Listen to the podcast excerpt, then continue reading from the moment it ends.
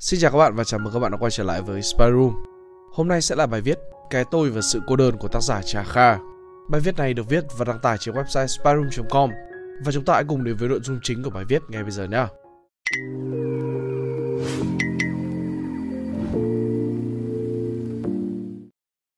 Thật ra, cô đơn hay trống rỗng, buồn phiền, âu lo, lạc lối, tất cả chúng đều là tổng hợp của một mớ cảm xúc hỗn độn trong cơ thể, tâm trí ta.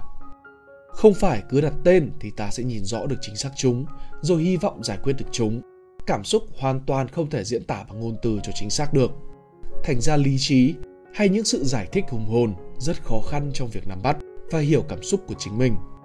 Thế nên mình thấy rất hiệu quả để hiểu rõ hơn những cảm xúc tiêu cực ở trong ta, giúp ta quen với chúng hơn và không còn quá lo sợ về chúng như trước nữa. Đó là hãy đối diện, quan sát cái mớ cảm xúc hỗn tạp kia. Giờ bạn xem kỹ xem có phải lúc cảm giác cô đơn xuất hiện, bạn cảm thấy rất kinh khủng hay là không?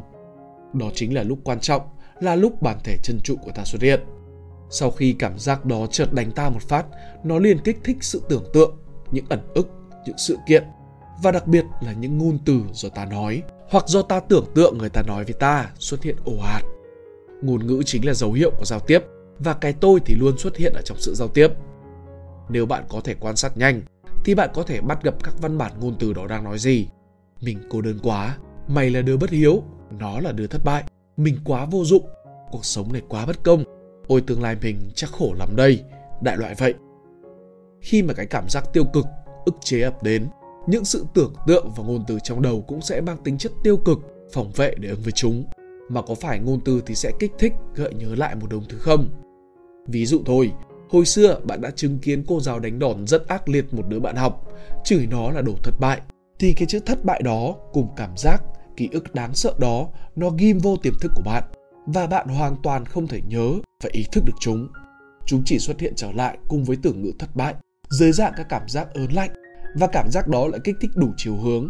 Đá qua một chuyện khác mà chuyện này lại xuất hiện trong trí tưởng tượng của bạn cùng với các trao đổi ngôn từ giữa bạn và các nhân vật với nhau bạn sẽ tưởng tượng người yêu nói gì với bạn, rồi bạn sẽ đáp trả ra sao để bảo vệ cái tôi.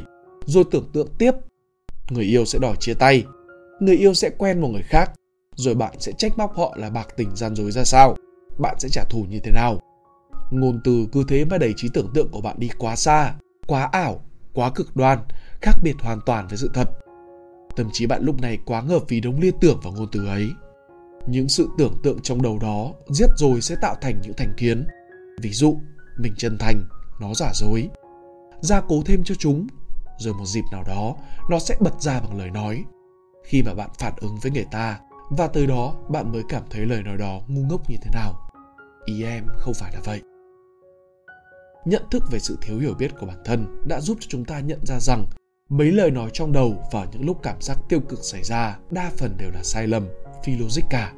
Thậm chí còn gây thêm những ức chế mới và do vậy, mình đã chọn cách chỉ thuần quan sát cảm xúc, tắt đi chức năng ngôn ngữ trong những lúc như vậy. Và khi làm vậy, thì điều gì sẽ xảy ra? Lục những câu nói đầu tiên bắt đầu lao nhau, mình nhận thấy chúng rồi mình ý thức, ok, tắt chức năng ngôn ngữ nào? Và các nhân vật trong trí tưởng tượng tự dưng trông rất mắc cười, như phim câm vậy. Còn nếu là giọng nói của mình bị tắt, thì cái còn lại là một mớ cảm xúc lùng bùng tắt ngôn ngữ không chỉ là tắt giọng nói, mà còn tắt cả chữ viết của mình và người khác nữa. Ví dụ, những bình luận ở trên mạng với nhau. Một hồi sau, cái mớ cảm xúc đó, cái mớ hơi thở rộng, lồng ngực thắt lại, tim nhói lên, đập thình thịch, người như muốn đổ dạp xuống. Cái mớ không thể mô tả đó, nó tự dưng biến mất. Sự tưởng tượng ghê sợ cũng mở dần rồi biến mất theo luôn. Cảm xúc tiêu cực giống như cơn hỏa hoạn vậy, mình không tiếp thêm xăng cho nó, một hồi là nó hết cháy tâm mình tự dưng hoàn toàn tịch lặng. Một cảm giác sung sướng ập đến. Thế là mình được hội ngộ cái bản thể trần trụi này đây. Những lần sau, khi cô đơn, buồn chán, thất vọng và trì hoãn tự dưng đến, mình thường ngưng mọi chuyện lại, ngồi yên, chào đón chúng một cách tự nhiên. Thế là lát sau, chúng tự biến mất, nhẹ nhàng như cơn đói bụng vậy. Ồ, hóa ra nó không đáng sợ như là mình nghĩ. Lời kết. Một buổi chiều nọ trời Sài Gòn đang nắng bỗng chuyển sang âm u. Từng cơn gió nổi lên, giật mạnh cửa sổ ngay ầm ầm. Thế là mình ra đứng ngay ở hiên nhà để đón cơn mưa, làn gió mang hơi ẩm và cái mát lạnh của mưa phả vô mặt mình. Những cành lá rung lắc mạnh, cảm giác lúc ấy khiến mình mê tơi, sung sướng khó tả. Những kỷ niệm thời con nít cởi trần tắm mưa, tung tăng khắp phố phường lầy lội lại tự nhiên ập đến. Mùi của cảm giác đó cứ như vị của tự do vậy. Phải chăng những lúc như vậy, những lo lắng, bộn bề của cuộc sống tự dưng biến đi đâu mất? Chúng ta được tự do hoàn toàn. Chỉ có một tâm trí tự do hoàn toàn khỏi tất cả những cái tôi, những định kiến, lo lắng, hơn thua, tham lam mới có thể cảm nhận được hoàn toàn hương vị của cuộc sống như nó vốn là. Mà có phải để tự do khỏi tất cả những cảm xúc tiêu cực đó để không bị chúng ám ảnh nữa thì ta phải hiểu chúng chăng? Những lời thì thầm của cơ thể và tâm trí cho ta biết có điều gì đó đang sai lầm và thiếu thốn ở trong đời ta. Và để hiểu chúng, chi bằng ta ngồi lại, đối diện và cuối cùng là tự chúng rời đi một cách tự nhiên. Hiểu chính là buông xả thanh thản. Cảm ơn các bạn đã đọc bài. Cha Kha. PS. Giải thích thêm về tắt chức năng ngôn ngữ. Tắt chức năng ngôn ngữ là để quan sát được cảm xúc. Nhưng muốn tắt đúng thì là không dễ, vì cần có nhận thức. Nhận thức càng rõ thì động lực càng lớn về bản chất của ngôn ngữ. Mà chuyện đó lại hơi khó giải thích một tí. Vì quá khó giải thích và không dám giải thích vấn đề của văn minh, thu phục đám đông. Nên mấy cái tôn giáo hay kêu người ta đọc thành tiếng đều đều cái kinh của họ để dập tắt cả hai luôn giọng nói và cảm xúc. Niệm nam mô a di đà hay thiền chú tâm và hơi thở đều là hình thức cùng một lúc dập tắt giọng nói và cảm xúc. Chính vì dập được cảm xúc và suy nghĩ giọng nói nên thường đi chùa hay là thánh đường về là người ta sẽ thấy rất sảng khoái. Nhưng đó chỉ là lợi ích rất ngắn hạn phân biệt được hai món cảm xúc bản thể đang là. Và giọng nói, ngôn ngữ, văn minh, cái tôi, muốn là, nên là. Lo nghĩ, overthinking chính là cái cần đạt được nếu muốn hiểu bản thân hơn và tìm được cái vui thực chất và lâu dài hơn. Sau khi tắt chức năng ngôn ngữ aka ngưng lại cái giọng nói của mình, người khác và cả văn bản người ta hay là mình đang ghi ở trong trí tưởng tượng, thì cái còn lại trong não chính là cảm giác lùng bùng tìm thấy được cái cảm giác đó là một phát hiện mang tính chất cá nhân rất lớn.